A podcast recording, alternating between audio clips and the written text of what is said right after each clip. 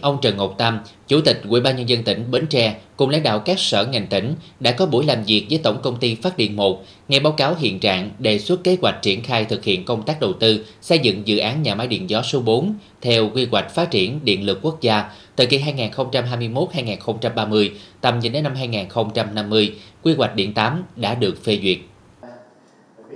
Nhà máy điện gió số 4 tại xã Thanh Hải, huyện Thành Phú được Ủy ban nhân dân tỉnh Bến Tre phê duyệt chủ trương đầu tư tại quyết định số 1809 ngày 23 tháng 8 năm 2019 và cũng đã được đưa vào quy hoạch điện 8. Phạm vi khảo sát của dự án khoảng 3.100 hecta, quy mô công suất 120 MW.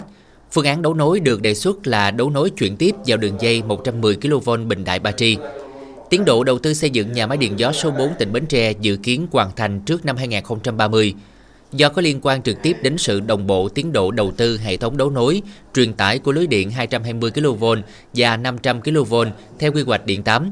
Theo chủ đầu tư, hiện quy hoạch phát triển nguồn điện và lưới điện giai đoạn 2021-2030, Bến Tre có tiềm năng gió rất tốt, sẽ là cơ hội để tỉnh nhà thu hút đầu tư ngành điện gió, đem lại hiệu quả kinh tế và đáp ứng nhu cầu năng lượng của quốc gia. Tuy nhiên, điều kiện lưới điện hiện hữu đang chưa đáp ứng đủ nhu cầu phát triển của tỉnh.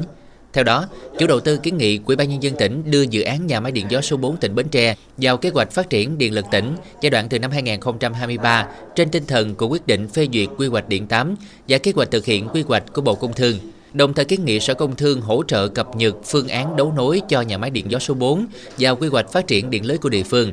Ông Trần Ngọc Tam, Chủ tịch Ủy ban nhân dân tỉnh đồng tình cao với việc triển khai dự án. Tuy nhiên về phương án đấu nối, Chủ tịch Ủy ban nhân dân tỉnh đề nghị Ủy ban nhân dân huyện thành phố phối hợp với sở ngành và chủ đầu tư tìm phương án tối ưu bởi trạm 110 kV Bình Thạnh được nhận định là quá tải.